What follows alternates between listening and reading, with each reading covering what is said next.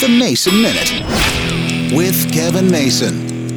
Is there such a thing as skunk season? Over the course of the last six, eight days, I've encountered a lot of dead skunks. Now, I wouldn't think hot weather, middle of August, skunks being killed. I wouldn't think them out and about searching for food. But here in the neighborhood, a couple over the last few days. Driving up to Indiana with family over the weekend, skunks a couple of times in Kentucky, once or twice in Indiana. So I'm thinking it's not just Tennessee, it's all over the place. And again, I was just driving up the interstate. I don't know if this is the time of year when skunks are mating or if skunks are looking for food or exactly what's going on. But all I know, a lot of dead skunks. And let me tell you, when it's nearly 100 degrees outside, you smell it a lot and for a long way. I've never understood why skunks have that scent, why skunks try to keep their prey away with that smell. Man, it's one of those most vivid smells that you know. Well, I can go back to the 1960s and remember skunk smell. Back when we lived in Wyoming, traveling the highways before there were interstates in some areas. Maybe the middle of August is skunk season, and I just didn't know it.